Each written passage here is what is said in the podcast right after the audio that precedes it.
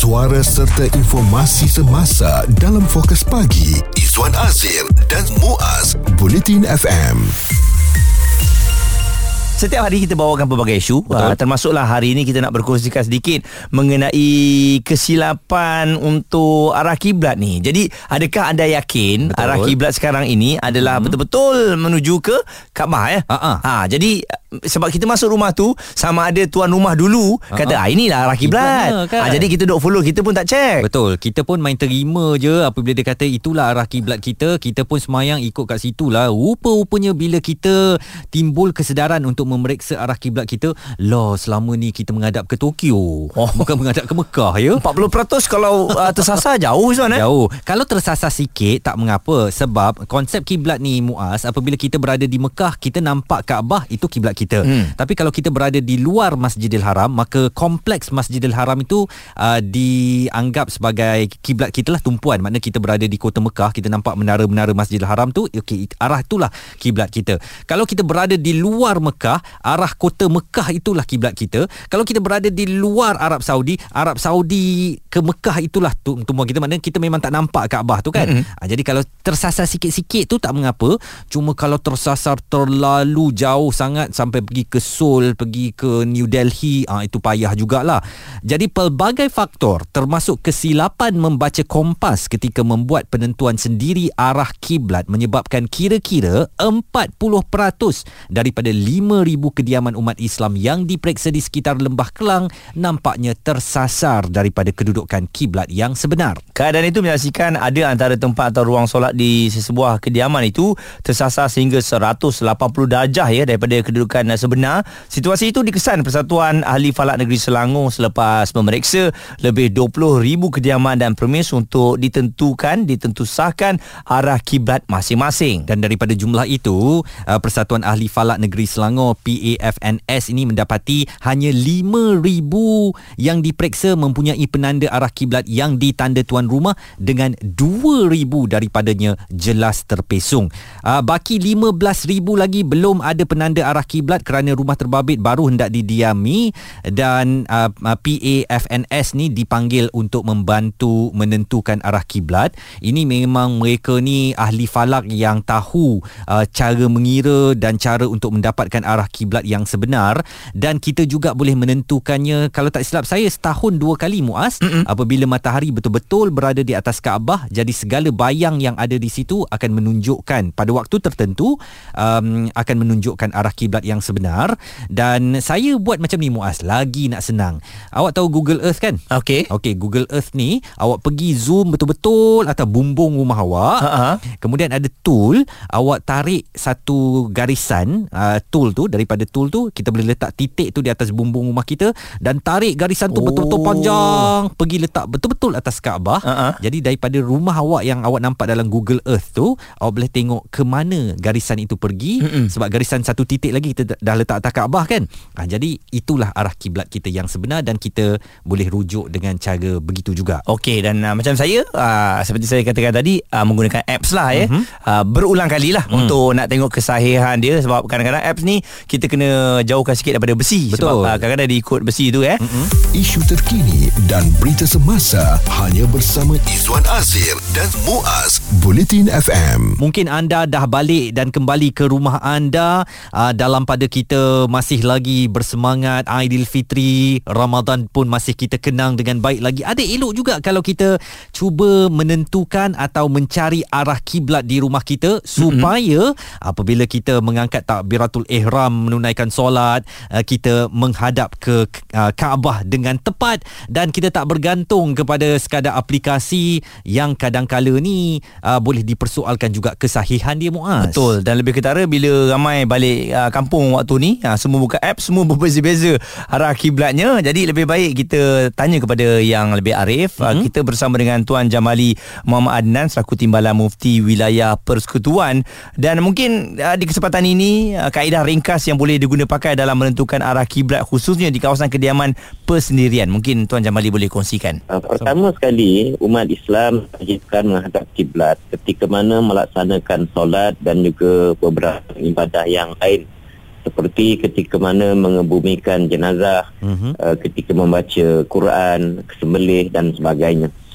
Uh, namun dari segi pelaksanaan, kewajipan menghadap kiblat, uh, kiblat ini adalah berbeza di antara mereka yang tinggal di tanah haram yang nampak Kaabah tersebut tidak ada masalah. Mm-mm. Jadi bagi kita yang jauh daripada Kaabah ini, ulama bersepakat wajib uh, bagi mereka yang uh, melihat hendaklah uh, menghadap kiblat. Bagi kita yang jauh ini menentukan kiblat berdasarkan kepada ijtihad kita. Ya, jadi dengan ijtihad tersebut maknanya diterima uh, kalau sekiranya kita menghadap ke arah Kaabah Mm. ya kita pun uh, sama ada tepat ataupun tidak uh, itu berdasar kepada keyakinan masing-masing. Mm. Jadi dalam konteks kita pada hari ini yang jauh daripada Masjidil Haram menghadap arah Kaabah adalah di bawah kategori ijtihad.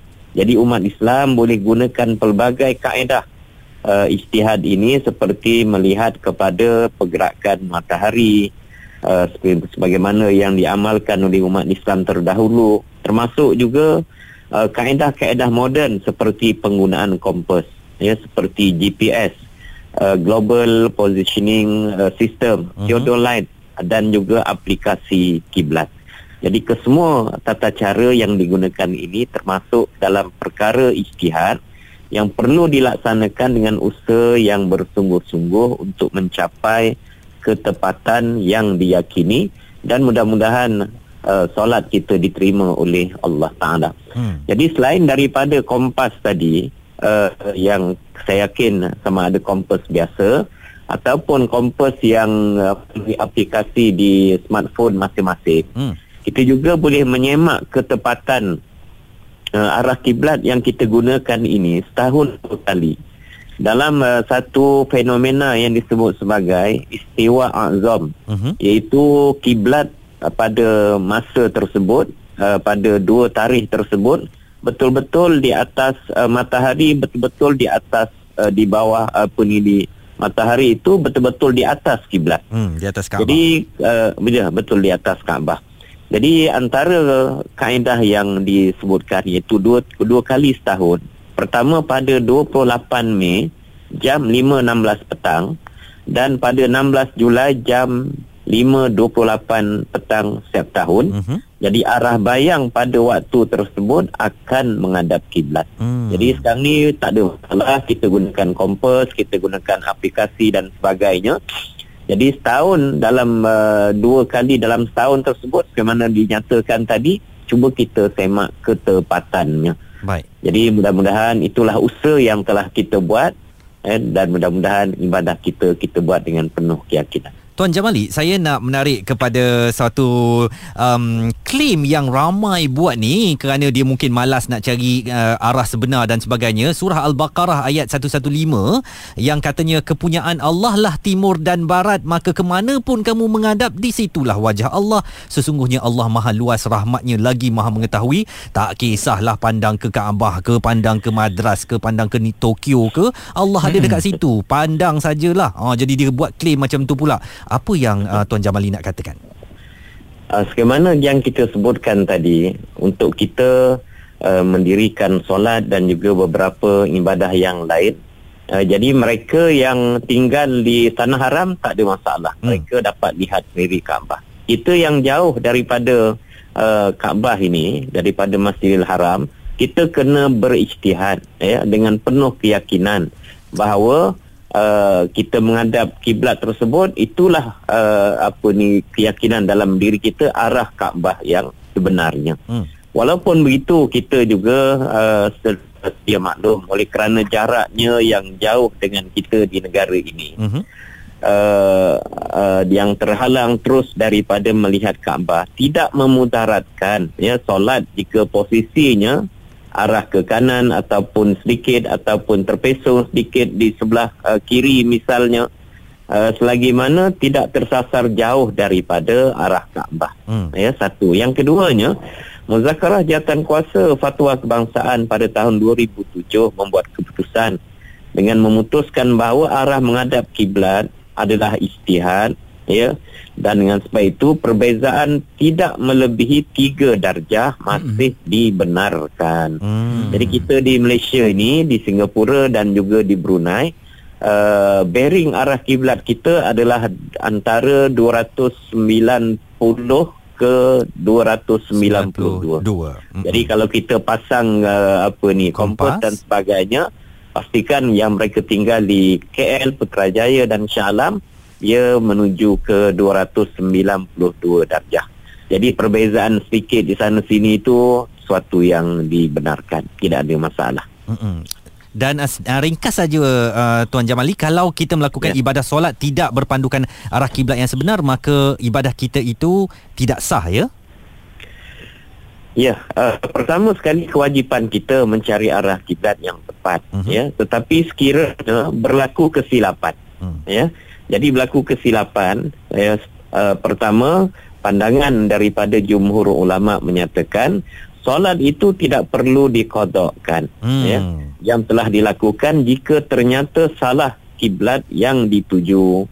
Jadi walaupun begitu kita sebagai umat Islam kena pastikan semak ya kita punya arah kiblat ya dengan uh, istiwa azam yang berlaku dua tahun setahun dua kali tersebut mm-hmm. dan yang keduanya boleh uh, menggunakan aplikasi yang diyakini tepat antaranya kita di Malaysia ini kita boleh menggunakan MyJakib. Baik. Di luar sana aplikasi cukup banyak hmm. eh, dan suatu yang amat membimbangkan juga uh, kita tidak tahu siapa yang meng, uh, apa ni membangunkan yang membangunkan hmm. sama ada muslim ataupun tidak hmm. ada semata-mata keuntungan dan tidak diyakini tidak diuji jadi kita di Malaysia kita syorkan gunakan uh, apa ni aplikasi yang dibangunkan oleh Jakim, My Jakim. Uh-huh. Dan uh, yang keduanya boleh kita uh, menggunakan khidmat yang disediakan di bawah pejabat mufti negeri-negeri. Mereka ada persatuan juru ukur falak yang juga boleh membuat ukuran di kediaman masing-masing. Fokus pagi Izwan Azir dan Muaz.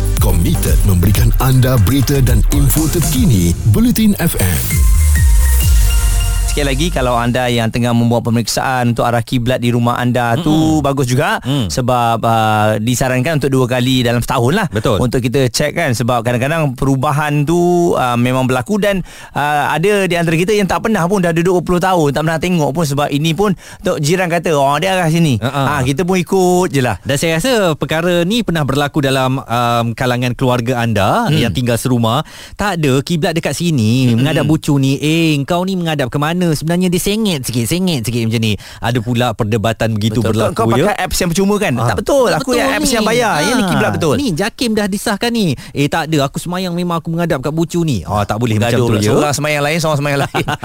Dan sebenarnya elok juga kalau kita dapatkan pihak yang tahu bagaimana cara nak mengukur arahnya di mana ya dengan menggunakan um, teknologi yang moden. Mm-hmm. untuk betul-betul dapatkan arah Kaabah tu dari rumah kita di mana kita nak bersama dengan Exco Persatuan Jurufalak Syari'i atau JUFAS Tuan Haji Hardi Sadali. Tuan Haji selamat hari raya um, dan juga berapa agaknya um, uh, apa ni ya, masyarakat sekarang yang menggunakan JUFAS untuk uh, mencari arah kiblat di rumah mereka. Takat uh, sebenarnya JUFAS ni pun baru di, di, ditubuhkan lah kita kata macam tu. Mm-hmm. Lebih dalam uh, 3-4 tahun gitulah okay. dan uh, setakat ni uh, banyak negeri-negeri yang menggunakan hemat kami uh, dan uh, sebenarnya di, di di luar sekarang ni banyak uh, persatuan yang uh, membuat perkhidmatan untuk mengukur kiblat ni. Mm-hmm. Antaranya persatuan, persatuan anak-anak negeri. Kita ada uh, persatuan Falah Syariah Malaysia, persatuan uh, anak negeri Selangor, uh, Perak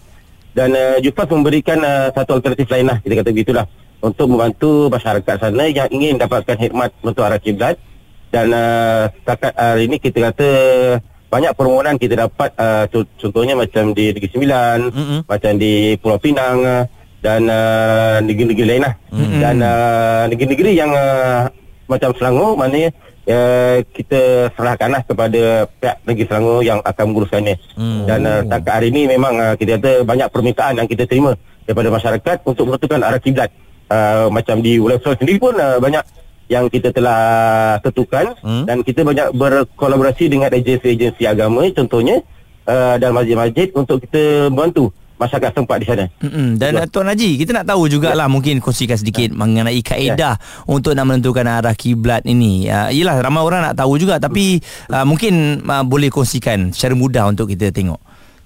Okey, uh, uh, bagi uh, pihak kami di Jawatan uh, Jurufarak Syariah Malaysia, uh, kita menggunakan uh, kaedah yang kita anggap sebagai kaedah yang mudah, praktikal dan tepat. Hmm. Iaitu kita menggunakan uh, data bayang matahari hmm. uh, harian dan daripada data matahari itu kita membuat uh, kita cari kat mana arah arah kiblat kita. Hmm. Dan antara uh, aplikasi kita gunakan adalah uh, Sun Compass yang ada dalam Android. Hmm. Uh, kemudian kita ada Easy Kiblah yang ada dalam Android dan uh, kita ada Ifalak Selangor juga uh, ada dalam Android. Uh, yang mana aplikasi ini kita boleh dapatkan maklumat-maklumat berkaitan dengan uh, matahari dan daripada matahari tersebut kita cari kat mana arah kiblat kita. Hmm. Ah tu tapi kena bacalah, kena pandai baca data matahari tersebut.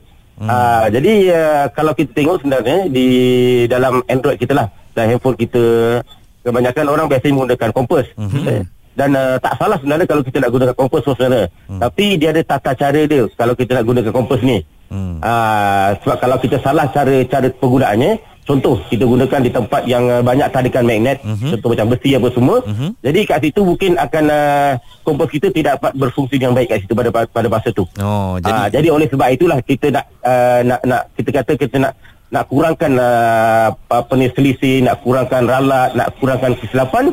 Jadi kita gunakan kaedah mendapatkan uh, arah kiblat menggunakan uh, matahari. Ah, uh, yang digunakan sekarang ni. Sejujurnya daripada pengalaman Jufa sendiri, ramai yeah. tak ataupun banyak tak rumah ataupun uh, masjid surau sendiri yang tersasar hmm. daripada arah kiblat sebenar?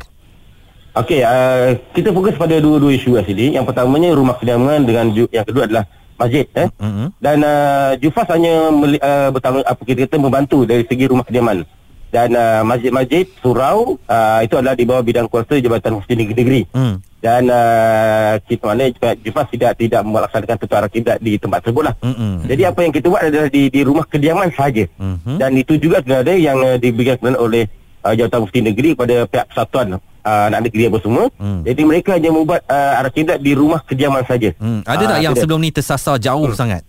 Dekat okay, rumah tu. Uh, Okey, uh, dalam uh, pengalaman kita lah, eh, kalau kita uh, uh, kita tak anggap dia sebagai tersasar lah. Kita mm-hmm. anggap sebagai mungkin ada selisih sedikit daripada arah kiblat yang sebenar. Mm-hmm. Saya ambil contoh.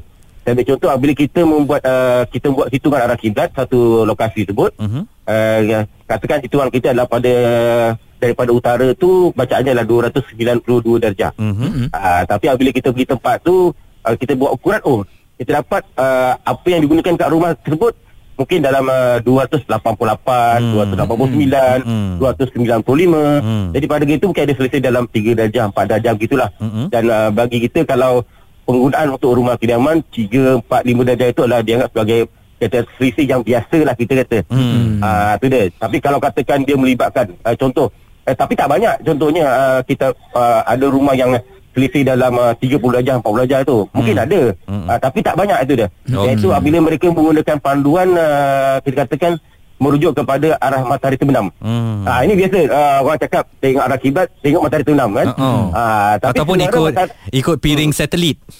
Ikut piring satelit itu dia. Hmm. Ah uh, dia. Tapi kalau kalau kalau kalau dia sebenarnya kaedah matahari terbenam ni betul betul mm-hmm. tapi dia ada bulan-bulan tertentu saja. Mm. Uh, yang tepatnya adalah kita kata sebagai dalam bulan uh, bulan 6 dan bulan 7. Mm. Itu adalah kita kata uh, kita kata anggap sebagai arah arah matahari terbenam sama dengan arah arah kiblat mm. uh, kita kat Malaysia ni lah. Mm. Uh, tapi kalau kita ambil contoh orang yang merujuk uh, uh, pada bulan kata pada bulan 12 contohnya. Mm. Jadi pada masa itu uh, dia punya selisih uh, matahari terbenam arah kiblat kita adalah pada lebih kurang dalam 40 darjah pada masa tu. Oh jauh hmm. eh. Ha, jauh. Kalau kita, sebab tu kalau kita guna dekat arah matahari terbenam, kita kena tahu bulan apa yang kita patut gunakan. Hmm. Ah, tu dia. Jadi uh, selisih uh, atau stepping stone tersasar ni mungkin uh, adalah kalau kita tanya kepada rakan-rakan uh, uh, kita yang buat arah kiblat rumah-rumah ni, hmm. mereka akan jumpalah. Nah, tapi sebenarnya uh, tak banyaklah kita kata begitu. Uh, hmm. Sebab kalau kalau kalau kita menggunakan kompas, eh, Uh, biasa dia akan selisih tapi tak banyak itu dia. Baik. Uh, okay. Kalau kita gunakan cara betul, contohnya di luar bangunan rumah, jalan lapang, uh, insyaAllah uh, tak jauh beza dengan uh, arah kiblat ditujukan oleh matahari pun sebenarnya. Dan mungkin kalau nak uh, apa mungkin nak memanggil uh, juru falak uh, dari Jufa sendiri, ada Facebook ke Ah. ataupun kita boleh pergi Okey, mana-mana? okay, kita ada Jufas kita ada laman-laman uh, web rasmi kita lah uh. iaitu jawat, uh, jawatan uh, Jurufalak Syari Malaysia Jufas uh-huh. dan kat situ kalau kita tengok dalam uh, page uh, kat depan tu kita ada perkhidmatan kami ada penentuan arah kiblat uh, tu dia jadi kat situ ada Google Form yang boleh diklik dari situ ataupun boleh uh, ada juga nombor telefon kita sertakan uh, setiausaha kami uh-huh. Ustaz Hairul Anwar bin Yazid dan boleh hubungi dia untuk dapatkan uh, uh, tentuan arah kiblat di rumah kediaman saja itu dia Tuan Haji Hardi Sadali, Exco Persatuan Jurufalak Syari'i atau JUFAS uh, memberikan penerangan dan kalau anda nak mendapatkan maklumat ataupun perkhidmatan mereka boleh layari laman web Persatuan Jurufalak Syari'i atau JUFAS. Pendapat, komen serta perbincangan fokus pagi Izwan Azir dan Muaz Bulletin FM. Kita bercakap tentang penentuan arah kiblat yang mana ada pendedahan baru-baru ini menunjukkan begitu banyak premis perumahan yang tersalah arah kiblat.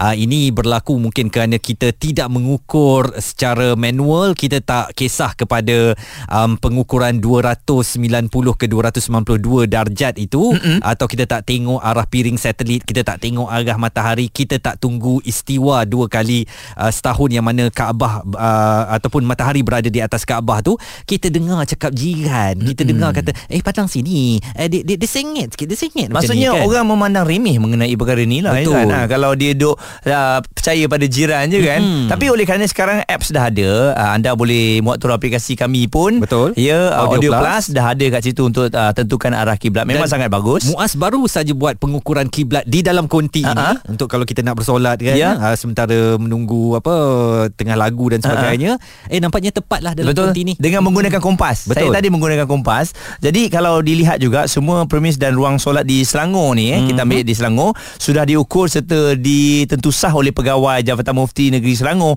Bagi memastikan umat Islam dapat beribadat dengan yakin. Jadi um, kita semua sudah sedia maklum lah. Memang kat mana-mana kita pergi pun Dah ditunjukkan arah kiblat di situ. Sementara itu Jabatan Mufti Negeri Sembilan membuat ukuran semula arah kiblat secara berkala bagi memastikan semua institusi ibadat mempunyai arah kiblat yang tepat seperti disyariatkan. Pemangku Mufti Negeri Sembilan Amran Awaluddin berkata kaki tangan jabatan terutamanya di bahagian falak turun padang di semua permis terbabit dan mengambil langkah dengan membuat pengukuran semula bagi memastikan semua masjid dan surau mempunyai arah kiblat yang betul. Arah kiblat ni Muaz bukan saja tentang ibadah kita ya mm-hmm. sebab kita disyariatkan kalau kita nak berdoa nak cepat kabul ya. Jadi kita berdoa tu menghadap ke arah kiblat. Nanti apabila kita dah mati sekalipun wajah kita itu aa, awak jangan ingat aa, mayat kita tu diletakkan aa, terlentang menghadap ke langit tidak mm-hmm. ya tetapi wajah kita itu dipalingkan supaya tetap menghadap ke arah kiblat. Jadi daripada kita hidup ni sampailah kita mati Betul. kita betul-betul kena cari arah kiblat yang Mm-mm. tepat. Sebab tu kita tak nak uh, tersasar Bincang, debat dan pendapat bersama personaliti TV dan radio. Izwan Azir dan Muaz Fokus Pagi di Bulletin FM. Masih lagi memperkatakan tentang kaedah menentukan arah kiblat dengan tepat dan kita tahu bahawa fenomena istiwa azam akan berlaku dua kali setahun yang mana ini adalah peluang untuk kita menentukan dengan tepat dan pasti arah kiblat uh, di rumah kita dan ia akan berlaku sekali lagi pada 16 Julai akan datang pukul 5.28 petang. Dan ini antara respon dan juga pandangan daripada Aisyah mengenai kaedah menentukan arah kiblat dengan tepat ni. Sebelum ni uh, kalau nak solat tu memanglah kita solat berpandukan kepada apps yang dah ada. So kita guna je. Tapi uh, lama-lama tu kesedaran tu ada. So kita nak tentukan arah kiblat tu betul supaya kita dapat menunaikan ibadat tu tanpa rasa ragu-ragu.